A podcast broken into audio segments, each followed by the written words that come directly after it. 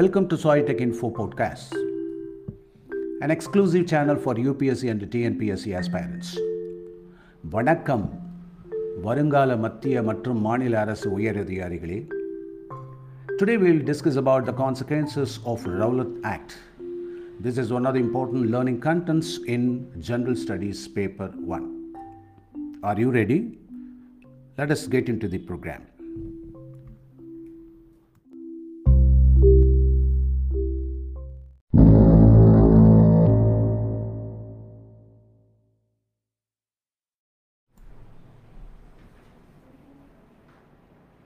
To talk about the democracy. India is a very good and very big democratic country. இந்த democracy எதை base பண்ணி இருக்கு அப்படின்னா four pillars இருக்குது அதில். அதில் ஏதாவது ஒரு பில்லர் கீழே விழுந்ததுன்னா கூட அந்த மண்டபமே கீழே விழுந்துடும். சாதாரண ஒரு மண்டபம் இருக்குது அப்படின்னாக்கா அதுக்கு ஒரு மினிமமாக ஃபோர் பில்லர்ஸ் தேவைப்படும். சார் சிங்கிள் பில்லர்லாம் இப்போ மண்டபம் கட்டுறாங்களே. மண்டபம் கட்ட முடியாது ஏதோ வாட்டர் டேங்க் கட்டலாம். ஆனால் ஒரு மிகப்பெரிய மாளிகை. அதுக்கு அவசியமாக ஒரு மண்டபத்துக்கு நாலு தூண்கள் தேவைப்படுது. அதில் முதலாவது தூண் அப்படின்னு சொன்னாக்கா லெகிஸ்லேச்சர் இந்த லெகிஸ்லேச்சர் அப்படிங்கிறது சட்டத்தை இயற்றக்கூடிய பார்லிமெண்ட் இல்லையா? த கான்ஸ்டிடியூஷன் ஆஃப் இந்தியா அதில் ஏதாவது அமெண்ட்மெண்ட் எல்லாம் கொடுத்துட்டு வராங்கல்ல.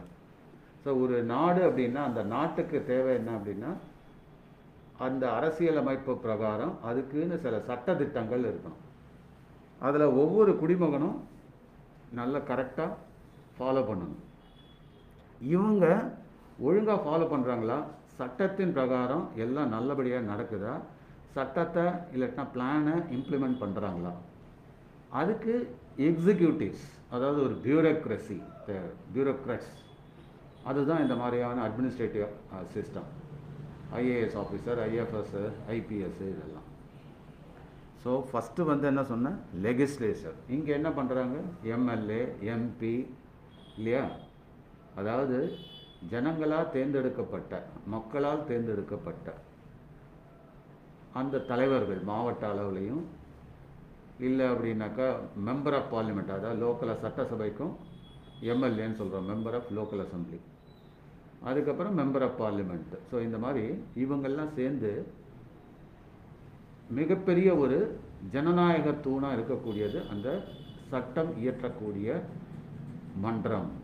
அது ஸ்டேட் வைடாக சொல்கிறப்ப சட்டமன்றம் அப்படின்னு சொல்கிறோம் லோக்கல் அசம்பிளின்னு சொல்கிறோம் அப்போ ஆல் இண்டியா லெவலில் ஏன்னா இது வந்து ஒரு ஒரு இன்டகிரேட்டட் கண்ட்ரி இது. இதில் நிறைய ஸ்டேட்ஸ் இருக்குது ஸோ இதை பேஸ் பண்ணிங்கனாக்கா ஆல் இண்டியா லெவலில் நாம் அதை வந்து இந்த better control and constitution and law இதெல்லாம் பண்ணணும் அப்படின்னா அதுக்குன்னு ஒரு மிகப்பெரிய பேரவை தேவைப்படுது. அதுதான் நம்ம பாராளுமன்றம் அப்படின்னு சொல்கிறோம் அதாவது பார்லிமெண்ட்ரி அப்படின்னு சொல்லுவோம். அதுலேயும் மேல் சபை கீழ் சபை அதெல்லாம் இருக்குது நம்ம அந்த டீட்டெயில் போக போகிறது இல்லை ஸோ லெகிஸ்லேச்சர்னால் இப்போ நல்லா புரியுதா? ஸோ சட்டத்தை இயற்றக்கூடிய ஒரு இடம். அது ஜனங்களுடைய ரெப்ரசன்டேட்டிவ்லாம் சேர்ந்தது தான் அது. ஓகேவா அதுக்கு அடுத்தது நான் ஏற்கனவே சொன்ன மாதிரி இதை எக்ஸிக்யூட் பண்ணோம் சட்டத்தை இயற்றியாச்சு பிளான் பண்ணியாச்சு.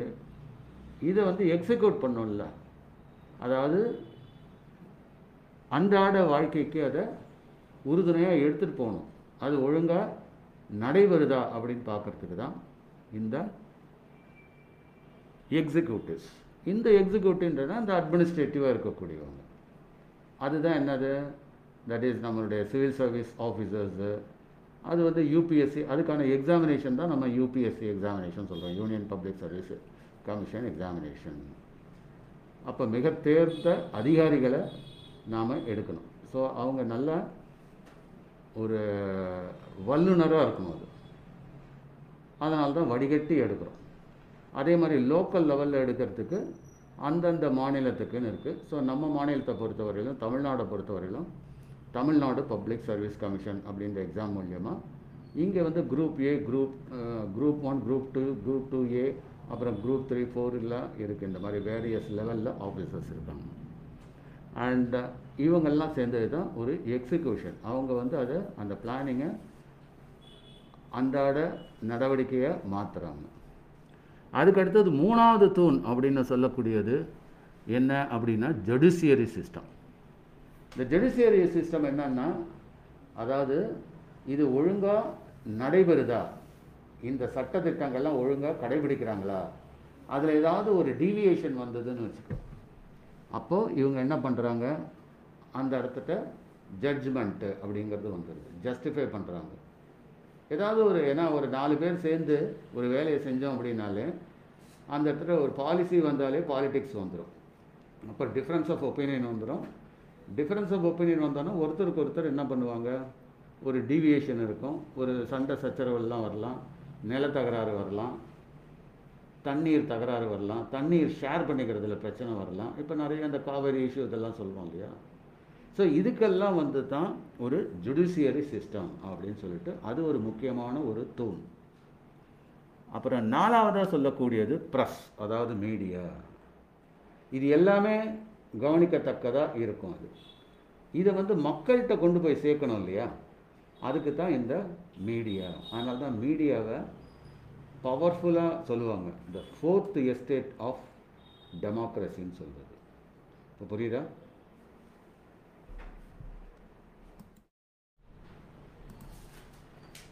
Main events in the nationalism movement. 1906ல் the All India Muslim League was found அந்த வருஷத்தில் தான் ஆல் இண்டியா முஸ்லீம் லீக் அப்படிங்கிறது ஃபார்ம் ஆச்சு.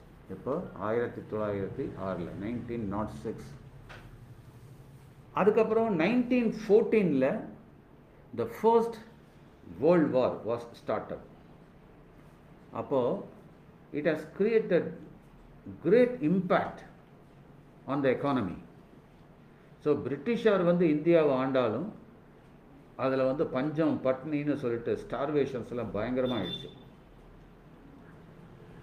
சரியான விளைச்சல் இல்லை. அந்த டைம் பார்த்து மான்சூனும் சரியாக செட் ஆகலை. நிறைய வார்ஃபேர்லலாம் இவங்க நிறைய அமௌண்ட்டை இழந்துட்டாங்க வேறு. ஸோ இதெல்லாம் ஒரு உள்நாட்டு குழப்பத்துக்கு காரணமாயிடுச்சு. ஜனவரி நைன்டீன் ஃபிஃப்டீனில் தான் சவுத் ஆப்பிரிக்காவில் எல்லா அங்கே வந்து சில புரட்சி எல்லாம் பண்ணிட்டு மகாத்மா காந்தி இந்தியாவுக்கு வராரு. Mahatma Gandhi arrived in India from South Africa அவருக்கு வந்தப்போ மிகப்பெரிய ஒரு ராஜ வரவேற்பு கிடச்சிது. ஏன்னா அந்த அளவுக்கு அவர் சவுத் ஆப்பிரிக்காவில் அந்த ஆக்சுவலாக அவங்க சிறுபான்மையினர் கிடையாது. அந்த கருப்பின மக்களுக்கு அவங்க தான் பெரும்பான்மையினர். வெள்ளை இனத்தவர்னு சொல்லக்கூடிய அந்த ஒயிட்ஸ் எல்லாம் இருக்காங்கல்ல அவங்க தான் கம்மி மைனாரிட்டி இதில் என்ன ஒரு இதுன்னா இந்த மைனாரிட்டி மெஜாரிட்டியை டிக்டேட் பண்ணிட்டு இருக்கான். By which of their power அப்போ அதை எதிர்த்து குரல் கொடுத்தவர். அதனால் அவர் அங்கே ஓரளவு செட்டில் பண்ணிவிட்டு சரி நம்ம தாய் நாட்டுக்கே திரும்பலாம் அப்படின்னு சொல்லிட்டு வராரு. அதுதான் ஆயிரத்தி தொள்ளாயிரத்தி பதினஞ்சு ஜனவரி மாதம். Nineteen sixteen and nineteen seventeen nineteen eighteen இந்த டயத்தில் மகாத்மா காந்தி என்ன பண்ணுறாருன்னா ஹி ஆர்கனைஸ்டு சத்யாகிரகா மூமெண்ட் இது எங்கள் பீகாரில் சம்பரான்ற ஒரு இடத்துல பண்ணார். அப்புறம் குஜராத்தில் கேதா அப்படின்ற ஒரு இடத்துலையும் அதே குஜராத்தில் ஆமடாபாட்லேயும் இந்த சத்தியாகிரகா மூமெண்ட்டை இனிஷியேட் பண்ணுறாரு அதாவது அறவழி போராட்டம் தான் நம்ம பண்ணணும். ஒருத்தர் அடித்தா திருப்பி அடிக்கக்கூடாது ஆனால் நம்மளுடைய பாயிண்ட்டை ஸ்டான்ச்சாக சொல்லணும். ப்ரொட்டஸ்ட் பண்ணுறதுல உறுதியாக இருக்கணும். நம்மளுடைய டிமாண்டை நம்மளுடைய கோரிக்கையை கரெக்டாக வைக்கணும். நியாயமான முறையில் நம்ம போராடுவோம். நம்ம கத்தியை தூக்கக்கூடாது துப்பாக்கியை தூக்கக்கூடாது திருப்பி அட்டாக் பண்ணக்கூடாது. அப்போ அவருடைய ஐடியா என்ன அப்படின்னா நாம் ஒரு போராட்டத்தில் கலந்துக்கிட்டு அந்த பிரிட்டிஷ் சாம்ராஜ்யத்தை சேர்ந்த ஒரு க கவர்னிங் ஆஃபீஸர்ஸோ போலீஸோ நம்மளை அடித்தாங்கன்னா கூட அவனை நம்ம திருப்பி அடிக்காமல் ஆனால் அந்த இறுதி வரை நம்ம போராடுவோன்ற முயற்சி இருந்தது அப்படின்னா அப்போ அந்த நெஞ்சுரம் இருக்கும் இல்லையா? ஒரு உறுதி இருக்கும் மன உறுதி இருக்கும். அந்த மன உறுதியை கண்டு அவனே பயந்து போயிடுவான். ஸோ அவனுக்கு ஒன்று ப்ரொட்டாஸ் பண்ணுற மாதிரி ஆகிடும் இல்லையா?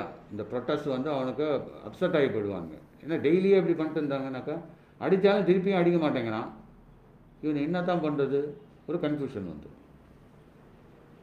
நைன்டீன் எயிட்டீன் நைன்டீன் நைன்ட்டியில் பேசண்ட் பீசன்ட் மூமெண்ட் அதாவது விவசாய இயக்கம். எங்கே யூபியில் நடந்தது. பீசன்ட் இல்லாட்டினா ஃபார்மர்ஸ் மூமெண்ட் அது. Nineteen நைன்ட்டியில் nineteen nineteen nineteen the Rowlatt act அப்படிங்கிற ஒரு சட்டத்தை ஏற்றினாங்க அது வந்து ஒரு மிகப்பெரிய கலவரத்தை கிரியேட் பண்ணுச்சு. அதோடு இல்லாமல் அந்த டயத்தில் தான் ஜாலியன் வாலாபாப் அப்படின்ற ஒரு பயங்கரமான ஒரு ரத்த கலரியான ஒரு சம்பவம் நடந்துச்சு ஜாலியன் வாக வாலாபாகில் இந்த சீக்கியர்கள்லாம் ஒன்று கூடி அவங்க பேசிகிட்டு இருக்கிறப்போ இந்த டயார் ஜென்ரல் டயான்றவன் வந்து சுத்தமாக எல்லாரையும் அடித்து காலி பண்ணிட்டான். இது வந்து பிரிட்டிஷ் சாம்ராஜ்யத்துக்கு அதோட அழிவுக்கு காரணமாகிடுச்சு ஏன்னா சாதுவாக கிட்டத்தட்ட ஒரு ஆயிரக்கணக்கான பேர் இருக்கிற இடத்துல இவன் குண்டை வச்சு அவங்கள ஓட ஓட நாய் சுடுற மாதிரி சுட்டான் அப்படின்னாக்கா அப்போ அவனுடைய கொலவரி என்ன அப்படிங்கிறது தெரிஞ்சு போச்சு இந்த உலகத்துக்கு. அது வந்து ஒரு மிகப்பெரிய செட்பேக் ஃபார் பிரிட்டிஷ் கவர்மெண்ட் அடுத்தது இந்த ரவுலட் சட்டத்துக்கு அகெயின்ஸ்டாக ஸ்ட்ரைக் பண்ண ஆரம்பிச்சிட்டாங்க அங்கங்கே. ஹர்த்தால் பண்ணுறது ஸ்ட்ரைக் அதை கடாயரப்பு போராட்டம். அப்புறம் இந்த மாதிரியான டயத்தில் தான் இந்த கில்லாஃபட் கமிட்டி அப்படின்னு ஃபார்ம் ஆச்சு. இந்த கில்லாஃபட் கமிட்டி அப்படிங்கிறத பற்றி நான் அப்புறம் டீட்டெயிலாக சொல்கிறேன் தென் நைன்டீன் டுவெண்ட்டி அதில் த பீசன்ட் மூமெண்ட் இன் ஆவார் அந்த இடத்துல நடந்தது. செப்டம்பர் நைன்டீன் டுவெண்ட்டியில் கல்கட்டா காங்கிரஸ் செஷன் அங்கே ஸ்டார்ட் ஆச்சு.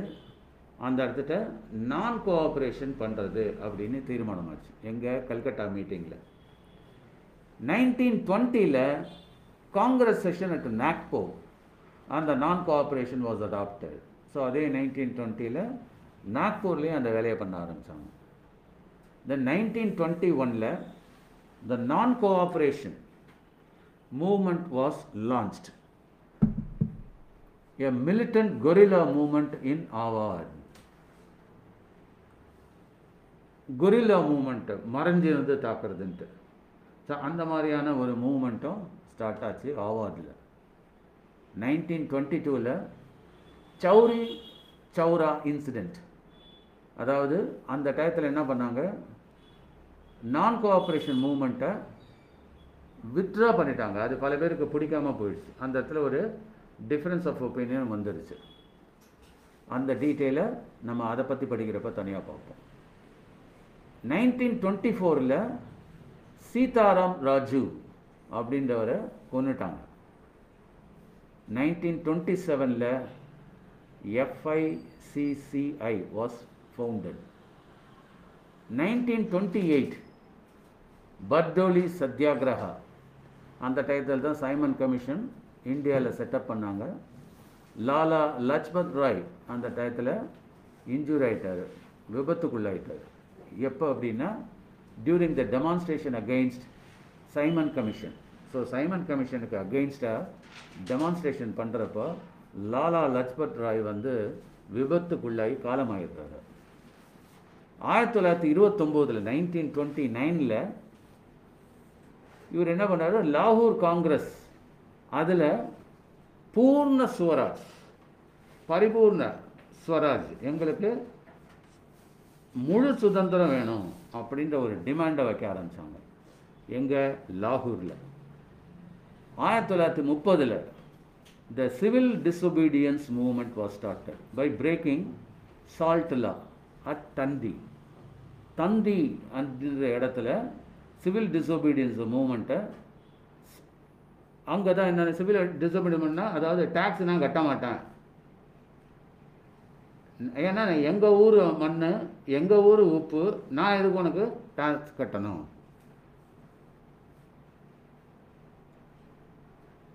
இதை பற்றி ஒரு லெட்டரும் லார்ட் இர்வின் அப்படின்றவருக்கு இர்வின் பிரபுவுக்கு காந்தி வந்து ஒரு லெட்டர் அனுப்புகிறார் இதை நாங்கள் கொடுக்க மாட்டோம் அப்படின்ட்டு. இந்த சால்ட்டு லாவை நீ மரியாதையை வித்ட்ரா பண்ணிக்கோ.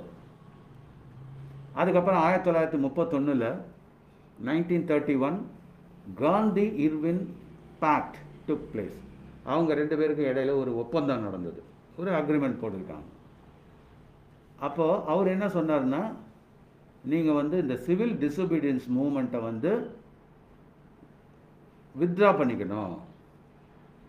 வித்ட்ரா பண்ணிட்டா நான் வந்து அந்த சால்ட் இதை நான் வித்ட்ரா பண்ணிக்கிறேன்ற மாதிரி ஒரு அக்ரிமெண்ட்டு ஸோ அந்த டயத்தில் அந்த பூனா ஆக்ட் பூனாவில் பூனா பேக்ட் ஸோ அந்த இடத்துல பேக்ட் அப்படின்னா ஒரு agreement so Poona agreement sign ஆச்சு.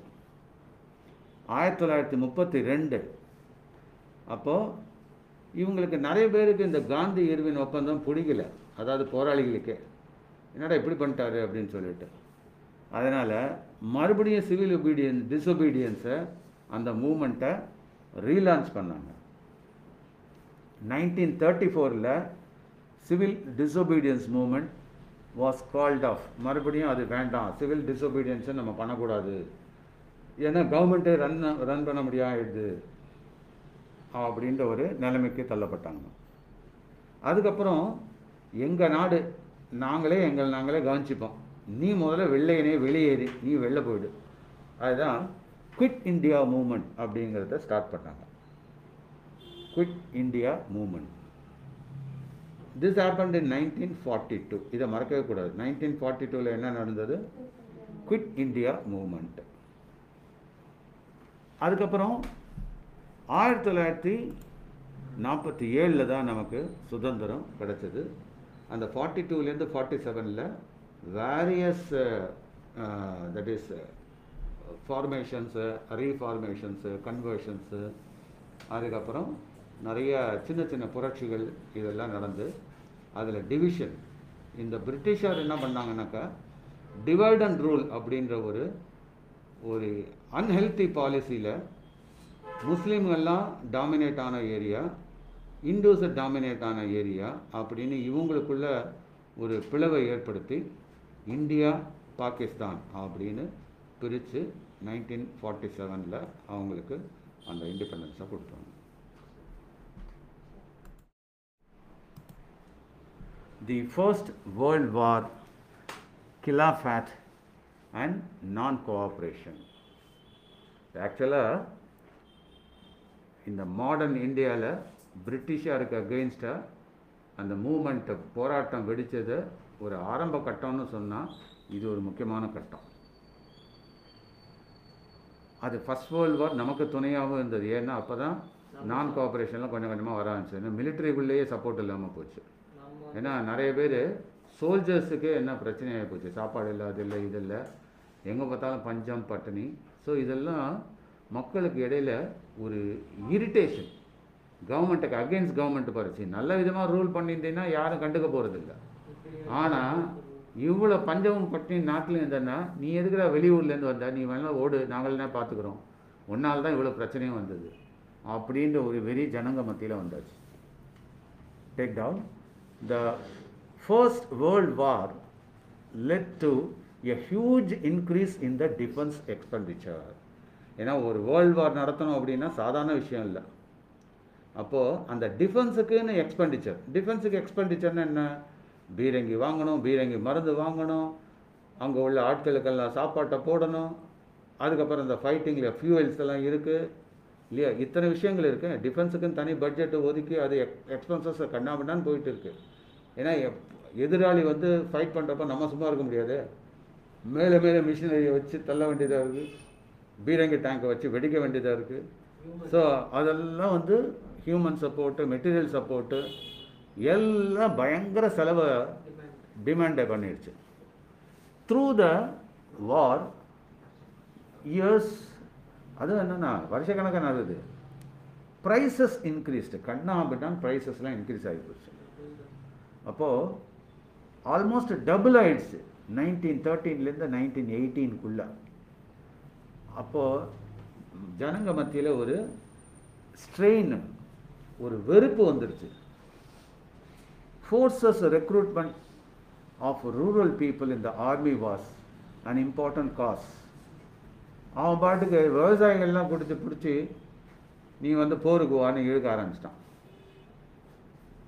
விவசாயம் பண்ணவன்லாம் அப்போ அங்கே போயிட்டான்னாக்கா நாட்டை காப்பாற்றுறேன்னு போயிட்டா இங்கே வீட்டை எவன் காப்பாற்றுவான் அவன் ஊரை எவன் காப்பாற்றுவான் விவசாயிகளையும் பிடிச்சிட்டு போய் நீ வந்து சோல்ஜர் ஆகு அப்படின்னு சொல்லிட்டு அங்கே போட்டான் அவன் சண்டை போடுறதுக்கு அங்கே அனுப்பிச்சிட்டு இங்கே டே டு டே லைஃப்பில் ப்ரெட் அண்ட் பட்டருக்கு சாப்பாடுக்கு துணிமணிக்கே கஷ்டப்படுற மாதிரி ஆகிப்போச்சு ஃபோர்ஸ்டு ரெக்ரூட்மெண்ட் அந்த பாயிண்ட்டு கவனிக்கணும். ஃபோர்ஸ்டு ரெக்ரூட்மெண்ட்னா பை ஃபோர்ஸு ரெக்ரூட்மெண்ட்டு மிலிட்ரியில் ஆள் எடுக்கிறேன்னு சொல்லிட்டு கண்டிப்பாக டே கார்த்தி நீ வந்தாகணும் மரியாதையாக டிஃபென்ஸில் வந்து செய்யுது இப்போ என்னடானா டிஃபென்ஸ் சர்வீஸ் எக்ஸாமினேஷன் வச்சு எங்களுக்கு வேணுங்கிறவங்க தான் சேர்ப்போன்ற ஒரு பாலிசின்னா அதெல்லாம் கிடையாது. எல்லாருமே வந்துருங்கப்பா.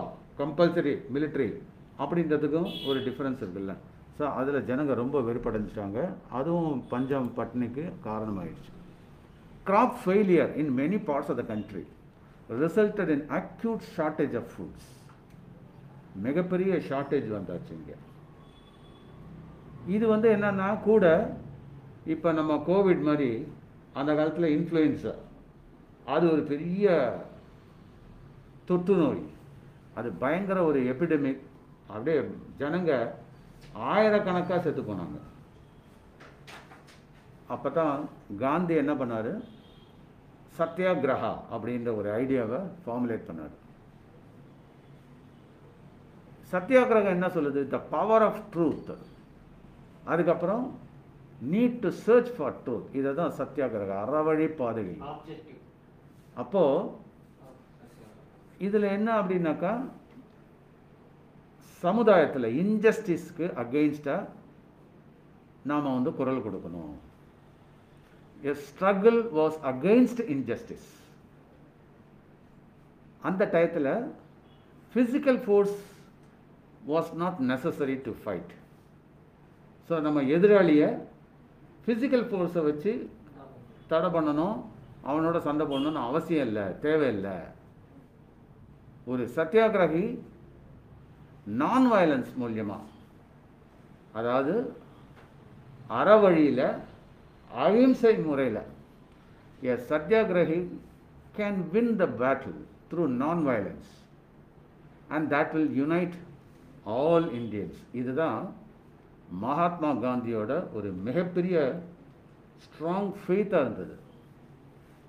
Mahatma Gandhi he advocated a novel method of mass education so அவர் கொண்டு வந்த இந்த அறவழி போராட்டம் தான் சத்தியாகிரகம் அப்படிங்கிறது.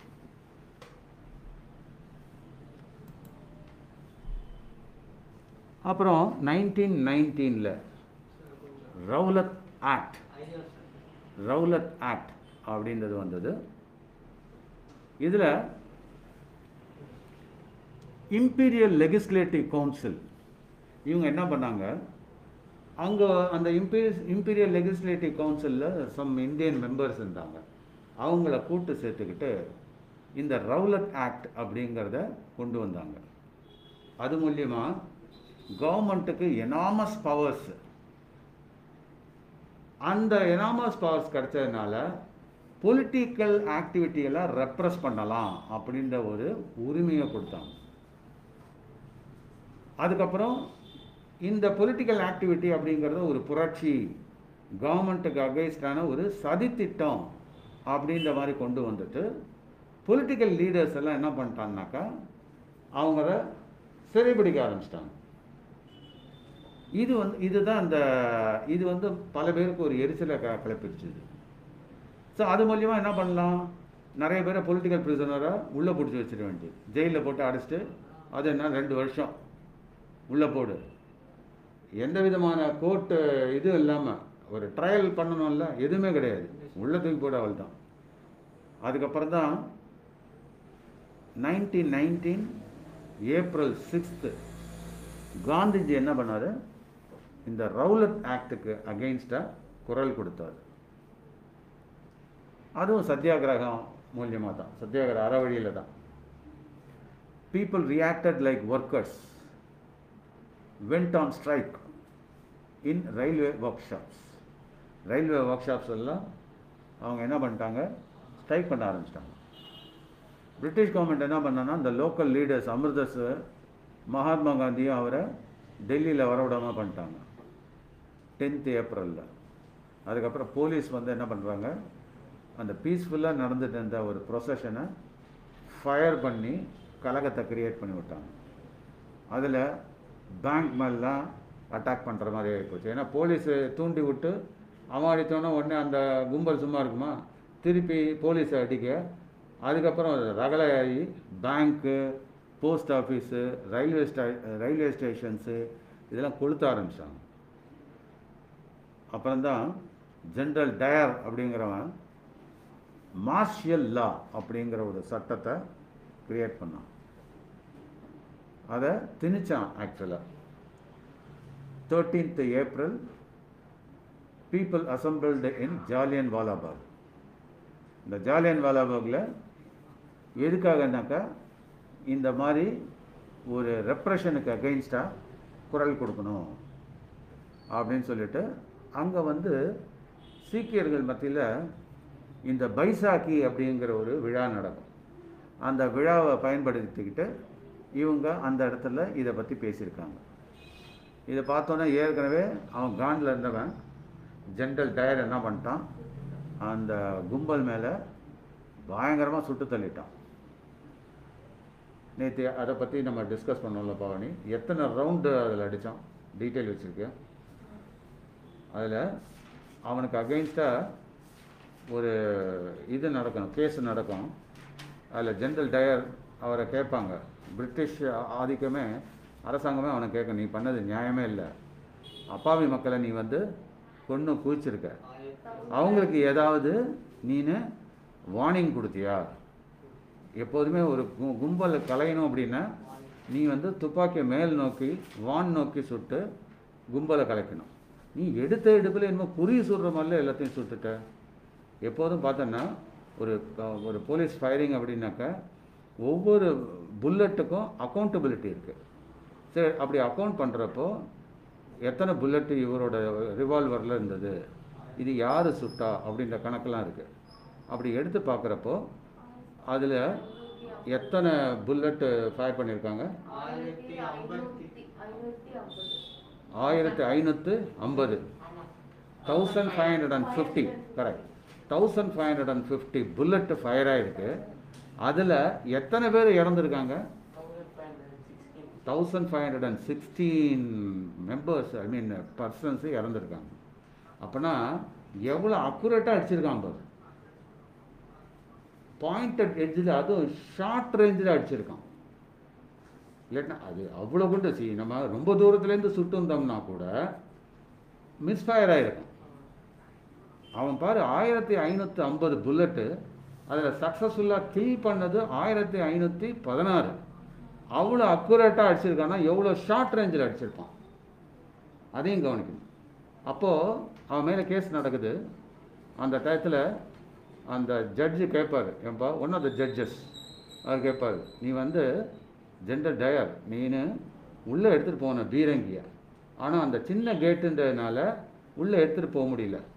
சப்போஸ் நீ இந்த பீரங்கியை உள்ளே எடுத்துகிட்டு போயிருந்தா அந்த பீரங்கிலே நீ ஜனங்களை சுட்டிருப்பியா? அப்படிங்கப்போ ஆமாம் கண்டிப்பாக அப்படின்றான். அப்போனா அவனுடைய வன்மம் எவ்வளோ அப்படிங்கிறத நம்ம இங்கே பார்க்கணும். அதுதான் பிரிட்டிஷ் சாம்ராஜ்யத்துக்கு ஒரு அழிவு சின்னமாக மாறிடுச்சு அவமான சின்னமாக ஆயிடுச்சு. என்ன டெமோக்ரஸி இவெல்லாம் இவங்களுக்கெல்லாம் எந்த விதமான அருகதையும் கிடையாது இந்தியாவை பற்றி பேசுகிறதுக்கே இல்லையா? ஈவன்னா என்னன்னா பிபிசி கார்பரேஷன் இது பொலிட்டிக்ஸ் நான் பேசுறது இப்போ. இந்தியாவை பற்றி அவதூறு பிரச்சனை என்னன்னாக்கா இந்த பிபிசி வந்து கண்ணாமடான்னு பேசிட்டு இருப்பான். ஒரு அபாண்டமாக ஏதாவது சொல்லணுன்னாக்கா பிபிசி இந்தியாவை பற்றி அவமானமாக பேசுவாங்க. அதனால் பிரிட்டிஷார் அப்படின்னாலே அவன் பெரிய யோக்கியம்லாம் நம்மளால் ஒத்துக்கவே முடியாது. இது நல்லா அதில் என்ன வெக்கக்கேடு என்னன்னா அவன் விட்டுட்டு போன இங்கிலீஷை இன்னும் நம்ம ஃபாலோ பண்ணிருக்கோமே அதுவே ஒரு நமக்கு ஒரு அவமான சின்னம் அது. அவன் தாய்மொழியை இழந்து இன்னைக்கு வந்து இங்கிலீஷில் பேசுகிறவன் தான் பெரிய ஆள் நினச்சிட்டு இருக்கிறது. அந்த கும்பல் நம்மளை அழிச்ச கும்பல். நீ நல்லா ஞாபகம் வச்சுக்க இது தெரிஞ்சாலே நமக்கு வெறுப்பு வ- உணர்வு வரணும் நமக்கு. ஆனால் வெறுப்பு உணர்வு வருவதற்காக நம்ம வந்து இதை சொல்லலை. ஆனால் அந்த ஹிஸ்டரியோட பேக்ரவுண்ட் நம்ம தெரிஞ்சுக்கணும். அது மூலியமாக நம்ம இந்திய தேசத்தோட கலாச்சார பெருமையை காக்கிறதுக்கு நாம் என்னென்ன பண்ணலாம் அப்படிங்கிற முயற்சியை நாம் எடுத்துக்கணும். இந்த உலகத்தில் இந்தியாவை தலைநிமிர செய்கிறதுக்கு நம்மளுடைய கான்ட்ரிபியூஷன் என்ன அப்படிங்கிறதுல நாம் மிக கவனமாக இருக்கணும். அடுத்தது ஏப்ரல் தேர்ட்டீன்த் அன்னைக்கு. People assembled in Jallian Walabagh இதை தான் நான் சொன்னேன். இந்த டேட்டை நீ மார்க் பண்ணி வச்சுக்க. தேர்ட்டீன்த்து ஏப்ரல் அதுக்கப்புறம் தான் இந்த கவர்மெண்ட் வந்து இந்த ப்ரூட்டல் ரெப்ரஷனுக்கு ரெஸ்பாண்ட் பண்ணாங்க. இது எங்கள் தப்பு தான் அது அவன் பண்ணது தப்பு தான் அப்படின்னு ஊற விட்டு அனுப்பிச்சிட்டாங்க. சத்யாகிரகிஸ் இதில் வந்து ரொம்ப ரொம்ப தட் இஸ் அதில் வந்து ஒரு ஒரு ரொம்ப அவமானம் அடைஞ்சிட்டாங்க இதில். ஏன்னா அறவழியில் போராடினது இதுதான் பலனா. இத்தனை பேரை சுட்டு கொண்டுட்டானே அப்போ கொஞ்சம் கொஞ்சமாக ஆக்சுவலாக அந்த அறவழி போராட்டத்திலேருந்து ஒரு எக்ஸ்ட்ரீமிசத்துக்கு கொஞ்சம் கொஞ்சமாக சில பேர் மாற ஆரம்பிச்சிட்டாங்க. அப்போது இந்த வயலன்ஸ் வந்து பயங்கரமாக பர ஆரம்பிச்சிருச்சு. While the Rowlatt Rowlatt had been a widespread movement it was still limited mostly to cities and towns இப்போ காந்திஜி என்ன ஃபீல் பண்ணிட்டாருனாக்கா அப்போ no such movement could be organised without bringing the Hindus and Muslim together so Hindu முஸ்லீமை ஒன்றிணைக்காமல் நம்மளால் எந்த ஒரு விஷயத்தையும் பண்ண முடியாது. அப்படின்ற ஒரு ஒரு ரியாலிட்டி சுச்சுவேஷனுக்கு அவர் வந்துட்டார். அப்போது ஃபஸ்ட்டு வேர்ல்டு வார் முடிஞ்ச டைம் அப்போ இந்த ஒட்டாமான் துர்க்கி அவங்களுடைய தோல்விக்கு அப்புறம் ரூமர்ஸ் எல்லாம் பரவ ஆரம்பிச்சிச்சு என்னன்னாக்கா துருக்கி பசங்க துருக்கி இனிமேட்டுக்கு நம்மளாம் ஆள வேண்டிய தகுதி இல்லை. ஸோ அதுலேருந்து பிரிஞ்சிடணும். அவங்களுக்கு அந்த சூப்பர் பவர் அந்த துருக்கி வந்து தன்னுடைய இதை இழந்துட்டாங்கன்றதுனால அந்த Islamic world spiritual head of the Islamic world கஃபியான்னு சொல்லிட்டு கலீஃபா. ஆ? ஆ. கலீஃபா. கலைஃப். கலீஃபா கலீஃபா. ஸோ கலீஃபா அந்த இஸ்லாமிக் வேர்ல்டு அப்படின்றதுக்கு ஒரு இதுக்கு நம்ம கொடுக்கணும். அதுக்கு தகுந்த ஒரு கமிட்டியை நம்ம ரெடி பண்ணணும் அப்படின்னு சொல்லிட்டு என்ன பண்ணுறாங்க தட் இஸ் அந்த கிலாஃபட் கமிட்டின்னு பாம்பேயில் வந்து ஃபார்ம் பண்ணுறாங்க நைன்டீன் நைன்ட்டியில் அதில் முகமது அலி ஷாக்குத் அலி அவங்க ரெண்டு பேர் தான் அதை ஃபா- அதை ஆர்கனைஸ் பண்ணுறாங்க அப்போது இவங்க ரெண்டு பேரும் மகாத்மா காந்தி கிட்ட போய் நின்னோன்னே மகாத்மா காந்தி கிளவராக ஒரு ஏற்பாடு என்ன பண்ணிட்டாருன்னா இதை வந்து நம்ம எஃபெக்டிவாக யூஸ் பண்ணிக்கலாம் அப்படின்னு சொல்லிட்டு இந்த ஆப்பர்ச்சுனிட்டியை என்ன பண்ணிட்டாங்கன்னாக்கா அது மூலியமாக முஸ்லீம் எல்லாம் ஒரே அம்பரல்லாவில் கொண்டு வந்துட்டார். So all Muslims were brought under a single umbrella so அதை வந்து என்ன பண்ணிட்டாருன்னா யூனிஃபைடு நேஷ்னல் மூமெண்ட்டை மாற்றி விட்டார் அதை ஸோ அப்போ தான் கல்கட்டா செஷனில் காங்கிரஸில் செப்டம்பர் நைன்டீன் டுவெண்ட்டியில் ஒரு ரெசல்யூஷன் பாஸ் ஆச்சு.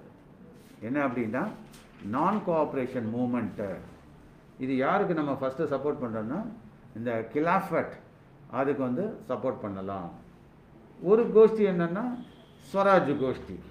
ஸோ அப்போ இந்த ரெண்டுத்தையும் சேர்த்து லிங்க் பண்ணி நான் கோஆப்ரேஷன் மூமெண்ட் அப்படிங்கிறத டிக்ளேர் பண்ணிடுது இப்போ நான் கோஆப்ரேஷன் அப்போ ஒன்று தெரிஞ்சு போச்சு. இந்த ஸ்வராஜும் கிலாஃபட் மூமெண்ட்டும் ரெண்டும் சேர்ந்தது தான் ஒரு ஹைப்ரிட்டு அதுதான் என்னது நான் கோஆப்ரேஷன் மூமெண்ட் மகாத்மா காந்தி அவருடைய ஃபேமஸ் புக்கு ஹிந்த் ஸ்வராஜ் அப்படிங்கிறதுல he declared British rule was established in India with the cooperation of Indians only if Indians refused to cooperate British rule in India would collapse within a year the swaraj would come so அப்போது இது Indians சப்போர்ட்டில் தான் இந்த British rule வந்திருக்கு. So அப்போ நம்ம support பண்ணலைன்னாக்கா அவ்வளோதான் so எங்கே அந்த பிவட்டல் பாயிண்ட்டை கண்டுபிடிச்சிட்டார் அவர். அப்போது காந்திஜி என்ன பண்ணார்னாக்கா இந்த நான் கோஆப்ரேஷன் மூமெண்ட்டை நம்ம வந்து ஒரு மூணு ஸ்டேஜாக நம்ம எடுத்துகிட்டு போவோம் அப்படின்னு சொல்லிட்டு he brought three important stages அதில் ஃபஸ்ட்டு ஸ்டேஜ் என்ன? Surrender of the titles which were awarded by British government அப்போல்லாம் பிரிட்டிஷ் கவர்மெண்ட்டு சர்ரு அது இது லார்டு இதெல்லாம் கொடுப்பாங்க அந்த அவார்டெல்லாம் திருப்பி கொடுக்க ஆரம்பிச்சிட்டாங்க. அது வந்து அவனுக்கு அவமானமாக போச்சு. ரெண்டாவது என்னென்னா பாய்காட் ஆஃப் சிவில் சர்வீசஸ் ஆர்மியில் சேரக்கூடாது அவன் சிவில் சர்வீஸில் சேரக்கூடாது. போலீஸ்லேயும் நாங்கள் சேர மாட்டோம் கோர்ட்டுக்கும் வரமாட்டோம் லெஜிஸ்லேட்டிவ் கவுன்சில்லையும் நாங்கள் மெம்பர் ஆக மாட்டோம். இப்படி எல்லாம் பாய்காட் பண்ண ஆரம்பிச்சிட்டாங்க. அப்புறம் எப்படி கவர்ன் பண்ணுறது அப்புறம் மூணாவதாக ஃபாரின் குட்ஸு எந்த விதமான அயல்நாட்டு துணிமணிகளையும் வாங்குறதில்ல. ஸ்கூல் எஜுகேஷனும் பண்ணுறதில்ல காலேஜ் எஜுகேஷனும் பண்ணுறதில்லன்னு முடிவெடுத்தாங்க. இந்த மூணு வந்து ஒரு முக்கியமான மூமெண்ட்டு இது மிகப்பெரிய ஒரு புரட்சியாக ஆரம்பிச்சது. Some Congress leaders were reluctant to boycott the council elections ஆனால் காங்கிரஸ் லீடர்ஸ் என்னென்னா அவங்க இந்த பிரிட்டிஷ் கவுன்சிலோட எலெக்ஷன்ஸில் பார்ட்டிசிபேட் பண்ணணும் அப்படின்னு நினச்சாங்க. ஏன்னா அவங்க சில பண்ணையார்கள்லாம் இருக்காங்கல்ல. சில பணம் உள்ளவங்கள்லாம் அதுக்கு மனசு இல்லை விட்டு கொடுக்கறதுக்கு. அப்போது இது வந்து ஒரு பெரிய ஒரு வயலன்ஸாக டேர்ன் ஆயிடுச்சு. அப்புறம் காங்கிரஸ் செஷன் அட் நாக்பூரில் என்ன பண்ணாங்க? ஒரு காம்ப்ரமைஸ்க்கு வந்தாங்க. அதாவது நான் கோஆப்ரேஷன் ப்ரோக்ராமை நாம் அடாப்ட் பண்ணலாம். இப்படி பண்ணால் தான் இது நல்லதுக்காக தான் காந்தி இந்த இனிஷியேட்டிவ் எடுத்திருக்காரு அப்படின்ற லெவலுக்கு அவங்க வராங்க.